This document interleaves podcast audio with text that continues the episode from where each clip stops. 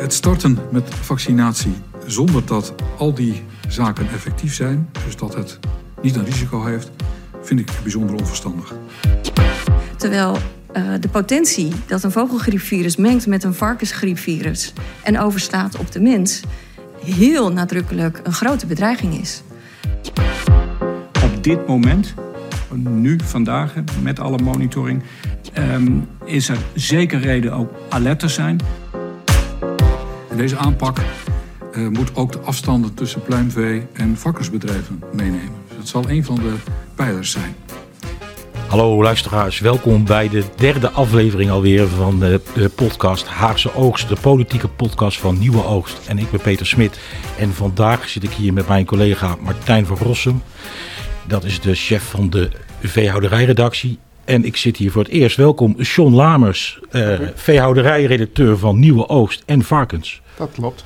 En we gaan het vandaag hebben over eh, de, de, het debat over de zoonose.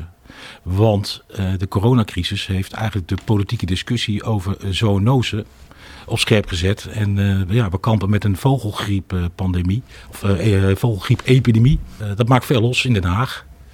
Het is nou niet echt het meest actuele onderwerp waar de mens mee leeft uh, in deze week. Want ja, we, zitten, we doen dit natuurlijk wel met, met het conflict in Oekraïne op de achtergrond.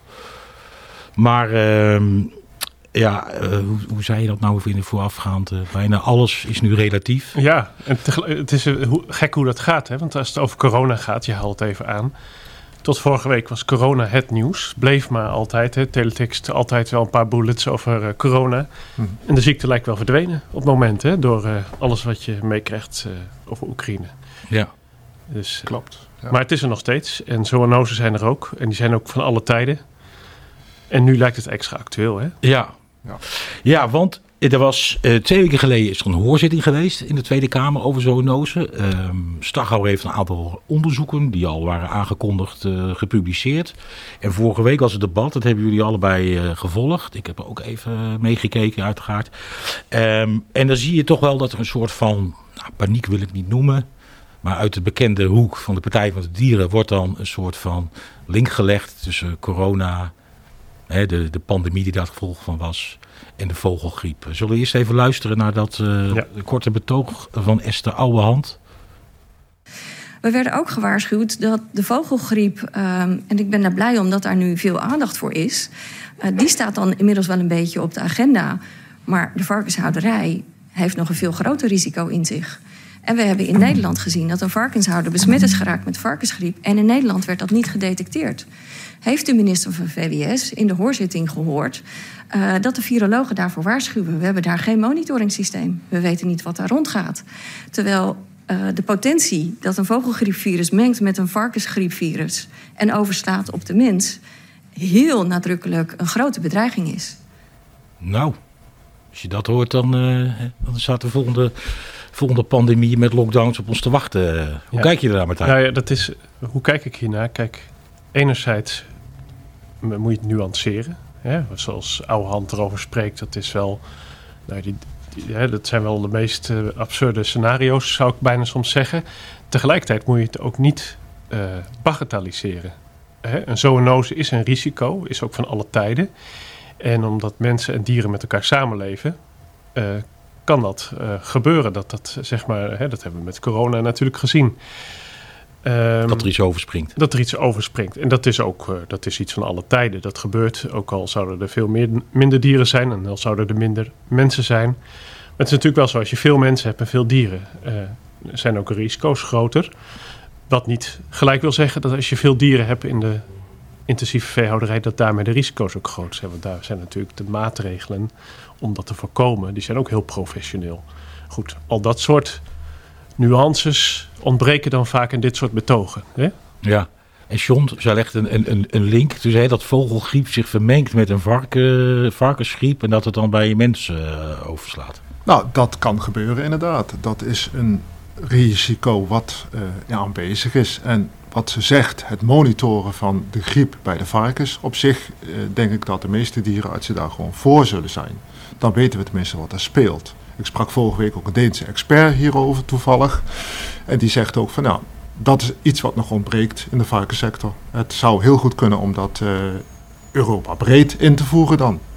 Dan weet je tenminste wat speelt, dan ben je voorbereid en dan kun je het griepvaccin voor de mens aanpassen op het virus wat er op dat moment speelt. Ja, want ik, ik, ik begrijp dan hè, van dat eigenlijk is een ziekte in een kip niet zo'n groot risico voor een mens, maar een, een ziekte bij een varken, dat zou sneller op een mens kunnen. We zijn biologisch meer verwant met een varken dan met een kip. Helemaal correct. Uh, een kip heeft een hogere lichaamstemperatuur dan een mens, dus het risico dat het griepvirus van een kip van een vogel overspringt naar een mens is vrij klein. En als die dan al overspringt, dan is de kans dat dat van mens naar mens gaat nog kleiner.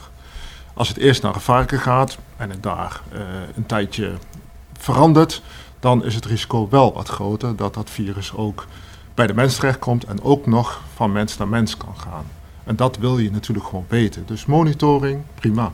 Ja, ja en we hebben tegenwoordig ook een minister van Gezondheid, minister Kuipers van Volksgezondheid. Die wij natuurlijk allemaal kennen van uh, de aanpak van de coronapandemie. En die, uh, die zei daar, dus die was ook bij dit debat aanwezig, uiteraard samen met minister Staghouwer. En die uh, vertelde ook iets over hoe, kijkt, hoe hij kijkt naar die mutaties. Zoals bekend, ik, heb, ik refereerde al even aan het onderzoek van, uh, van Ron Fouchier. Uh, bij vogelgriepvirussen kunnen zich, net als bij andere virussen, mutaties voordoen. Dat eerdere onderzoek heeft aangetoond dat er meerdere mutaties nodig zijn voordat het vogelgriepvirus van mens op mens overdraagbaar zou worden. Dat is dus één van de redenen specifiek om ook op te monitoren op de aanwezigheid van die uh, mutaties.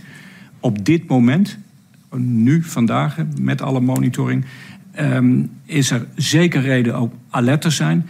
Zitten we bovenop, maar is er nog niet een verdere toename van mutaties gedetecteerd. Maar natuurlijk is dat ook een onderwerp wat de deskundige beraad zo onnoos over moet informeren.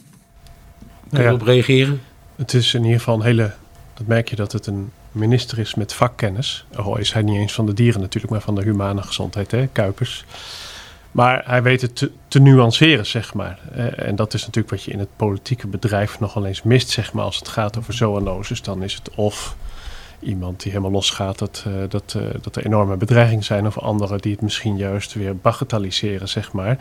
En hij, dit is wel iemand die spreekt met kennis, omdat hij gewoon weet, ook vanuit de menselijke, van de humane gezondheid, zeg maar, hoe dit soort dingen uh, werken. En uh, ja, uh, hij, hij zit er al heel erg natuurlijk op dat het gewoon goed gemonitord moet worden. En dat is natuurlijk wel een geluid wat je ook in de veehouderij zit. Dat hij erbij zat was natuurlijk interessant, want er is in de Tweede Kamer wel een Uh, tendens, en dat hebben we ook wel onderzoeksrapporten aangegeven, van wie mag op een gegeven moment bepalen of er maatregelen genomen mogen worden. Bijvoorbeeld bij de netsen hebben we dat gezien met corona. Hè, waarin netsen natuurlijk die corona hadden, moet dan op een gegeven moment het ministerie van Volksgezondheid doorslaggevend zijn, of moet het ministerie van Landbouw dat? En het, het, wat dan gezegd werd van in het verleden was dan toch wel vaak dat de landbouwbelangen iets te veel hoog werden gehouden, terwijl het nodig was dat iemand vanuit de volksgezondheid zei van, maar nu moet er wel geruimd gaan worden, want anders worden de risico's te groot. Dit is een, uh, volgens mij is het een, leer, een, een leerding geweest uit de Q-koorts. Uh... Klopt, ja. En dat bij de netse houderij heb je dus nu gezien, toen daar corona uitbrak, dat er een soort nieuwe structuur eigenlijk, die was opgetuigd al voor de zoonose structuur, ja. Dat die eigenlijk goed gefunctioneerd heeft. Mm-hmm. Dat er een goede wisselwerking was tussen landbouw, diergeneeskundigen en uit de humane gezondheid. Goed overleg en dat er ook best wel slagvaardig uh, besluitvorming heeft plaatsgevonden. Ja. Ja, het pakt dan voor ondernemers heel slecht uit, maar op politiek. Ja. Als je, als je en toch heb je daar kijkt, nooit weerklank over gehoord, volgens mij, zover ik weet. Want ook nee, klopt. De netsenhouders wilden natuurlijk niet op hun geweten hebben dat mensen in hun omgeving ziek zouden worden door hun dieren. Hè? Dat, nee. dat is ja, wat je eigenlijk uit de veehouderij toch altijd wel hoort. Ja. ja. Um, en nou zijn er dus die, die, die rapporten verschenen, hè, om uh, zeg maar uh, de vogelgriep te, te voorkomen, nieuwe uitbraak in de kiem te smoren. En dan valt weer het woord, of in ieder geval de gebiedsgerichte aanpak.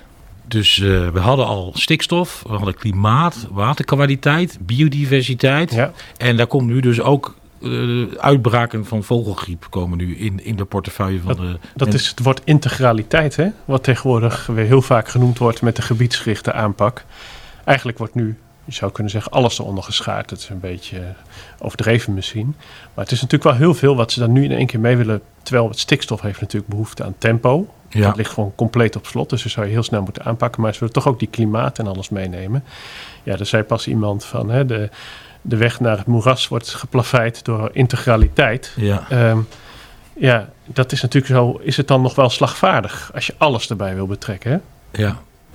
En hoe kijk jij, want dan de, de, een van de ideeën is dan om, uh, om uh, uh, bedrijven die bij waterrijke gebieden zitten, om die te verplaatsen? Of... Nou, uh, op zich zijn bedrijven bij waterrijke gebieden wel degelijk, hebben wat, lopen wat meer risico. Uh, die, die watervogels die de vogelgriep meenemen vanuit uh, Azië hier naartoe, ja, die komen daar vlakbij. Dus ja, dat klopt. Dat zou een groot risico zijn. Alleen dat zijn wel de bedrijven die het meestal het beste voor elkaar hebben qua bioveiligheid. He, ze weren die vogels en misschien kun je daar nog wel wat meer aan doen. Maar als je ze wil verplaatsen, dan is mijn grote vraag, waar naartoe? Ja. Waar is er in Nederland plaats voor die bedrijven? Dat is een goede vraag. En ik heb geen antwoord op. Nee. Nee, dat, die gaan dan de, binnen die gebiedsgerichte aanpak concurreren om een plek met een ander type veehouderijbedrijf. Dat zal gebeuren, ja. Nou, dan wordt, ja. Dan wordt, moet de keuze gemaakt worden, kom, komen hier kippen, koeien of varkens? Ja, in heel veel waterrijke gebieden zijn weinig varkens, uh, wel wat koeien, maar ook wel veel akkerbouw. Dus op zich is dat niet zo'n punt. Ze concurreren niet met een ander bedrijf. Maar als je ze wil verplaatsen naar Groningen, ook in Groningen zitten al pluimveebedrijven. Dus er is niet zomaar een plek in Nederland voor ja. die bedrijven om nee. te verplaatsen. Nee. Uh, ik zal even laten horen wat Staghouwer over de gebiedsgerichte aanpak zegt. Ja. En het risico op de verspreiding van de zoonose is belangrijk om rekening mee te houden bij de integrale gebiedsgerichte aanpak. En deze aanpak uh, moet ook de afstanden tussen pluimvee en varkensbedrijven meenemen. Dus dat zal een van de pijlers zijn. En de expertgroep, u hebt dat kunnen lezen, u hebt dat vorige week gehoord, zoonosen, heeft ook aanbevelingen gedaan om die verspreidingsrisico's te voorkomen. En ik heb humane en veterinaire experts gevraagd om die kennis allemaal samen te bundelen. En natuurlijk uh, is het zo dat wij in de gebiedsgerichte aanpak ook dit mee zullen nemen. En natuurlijk is het ook zo dat wij zullen kijken waar wij versnelling kunnen aanbrengen. De heer Thijssen, ik kijk naar u. Want u sprak daar een aantal keer over waar het gaat over de waterrijke gebieden. Als dat kansen met zich meebrengt, zullen we dat zeker niet nalaten. Daar heeft hij het over de, over de afstand tussen uh, pluimveehouderijen en varkenshouderijen. Ja. Die, die, die mogen dan niet meer tegenover elkaar liggen. Ik kan me iets bij voorstellen als echt zeg maar vijftig meter tussen zit, dat dat een risico zou kunnen zijn. Als daar een paar honderd meter tussen ligt, is het risico in mijn ogen erg klein. De afgelopen periode is er niet één bedrijf, pluimveebedrijf, besmet geraakt door een ander pluimveebedrijf tot nu toe. Dat hebben we gewoon heel goed voor elkaar. De pluimveebedrijven hebben dat in Nederland gewoon heel goed voor elkaar. Je bedoelt over de lucht, via de lucht of via... Via de lucht of via, via de weg. Eh, ook al in Ede, hè, het, het gebied met de meeste pluimveebedrijven in Nederland, was één bedrijf besmet. En verder alle tweehonderd, meer dan tweehonderd bedrijven er rondomheen, is er niet één van besmet geraakt. Die pluimveehouders en de hele sector met transport, vervoer, alles heeft het perfect voor elkaar. Dus dat risico is in mijn ogen niet zo groot als nu wordt gezegd. Nee. Uiteraard moet je er goed in de gaten houden en je moet zorgen dat het gescheiden blijft, maar dan kun je het best handelen. Ja, uh, over dat, de, de V V D is ook niet zo van het uh, zomaar verplaatsen van bedrijven. Uh, Tom van Kampen, Kamerlid, maakte wel een leuke vergelijking met, ik kende het computerspel niet. Kende jij het computerspel, Martijn? Ja, Sim... dat komt uit mijn tijd. De jaren negentig volgens mij. SimCity? Wat, wat? Ja, het is een, SimCity was een spel en dan kon je zelf een stad bouwen eigenlijk. En dan kon je daar een energiecentrale neerplaatsen, daar een woonwijk en daar een weg. En nou, misschien was er ook al een pluimveebedrijf, dat kan ik me niet meer herinneren. Maar in ieder geval, je kon zelf bij wijze van spreken vanaf nul beginnen met een nieuwe stad. En dan uh, en je, kon uh, en je kon die dingen weer oppakken en wegslepen en dat soort dingen. Oké, okay, ja, want uh, Van Kampen die maakt, Tom van Kampen van de V V D die maakt vergelijking. Ik, uh, ik laat dat even horen. Wat ons betreft hoef, ga je daarbij niet om met bedrijven als het een soort SimCity optillen, verplaatsen en weg. Maar kijk nou ge- ge- gebiedsgericht, kijk nou plaatsgericht. Eigenlijk zoals de minister schrijft in zijn recente brief met betrekking tot bedrijfsspecifiek bioveiligheidsplannen, om daar risico's uh, te mitigeren, te verminderen. En zo uh, die pandemieën en die mogelijke risico's op uitbraken in de kiem te smoren. Uh, hij heeft het over, ik heb het opgeschreven, even opzoeken, bedrijfsspecifiek bioveiligheidsplan. Dat is een van de voorstellen van, uh, van Staghouwer in de brief. Jij kan er wat meer over vertellen. Waar, uit welke koker komt dat? Uh, nou, daar heeft de pluimveesector zelf flink aan bijgedragen. Aan dat bedrijfsspecifieke plan. Hè. De, de, het plan is in ieder geval de bedrijven die besmet zijn geweest. Om die eerst nog eens even goed uh, voor het licht uh, te houden. Is daar, kun je daar misschien nog net iets beter doen dan dat je het al deed. En verder is het uh, de bedoeling dat elk pluimveebedrijf een bioveiligheidsplan maakt. En kijkt... Uh, nou, doe ik alles perfect of waar liggen mijn zwakke punten? Wat kan ik nog beter doen? Dus denk een soort sterkte-zwakte analyse eigenlijk, hè? Ja, helemaal correct. Ja. En wat jij net zei over dat er één bedrijf in Ede besmet is en tweehonderd niet. Dat is toch dat het al aardig op orde is, lijkt mij dan. Dan heeft de sector het al aardig op orde. Maar goed, we hebben nu ruim twintig besmettingen. En daar willen we als sector ook gewoon van af. Dus het kan altijd nog een klein beetje beter. Ja. Misschien goed om te benoemen dat in tweeduizend drie is er een hele grote uitbraak geweest natuurlijk in Nederland. En toen ging het nog echt, die vogelgriep, van bedrijf naar bedrijf. Had niet alleen met bioveiligheid te maken, had ook dat ze laat waren begonnen met ruimen. En daardoor liep ze achter de feiten aan. De ruimingen gingen toen veel minder snel. En op een gegeven moment hebben ze moeten besluiten om een heel groot gebied gewoon te ruimen. Omdat het echt uit de hand liep. Ja, klopt. Uh, daar heeft de sector volgens mij echt hele grote lessen uitgeleerd. En niet ja. alleen de sector, maar ook de N V W A en de overheid. Ook de overheid, ja. ja. ja. En dat was tweeduizend drie? Ja. ja, tweeduizend drie, ja. En sindsdien wordt een bedrijf dat besmet is direct geruimd, zodat er niet eerst heel veel dieren ziek worden, waardoor je een heel grote viruslood krijgt. En die, die kan zich dan inderdaad via de lucht wel verspreiden naar een ander bedrijf. Maar dan zijn het ook zoveel virusdeeltjes dat dat niet meer tegen te houden is. Ja. En daar zouden we vanaf, dat doen we nooit meer.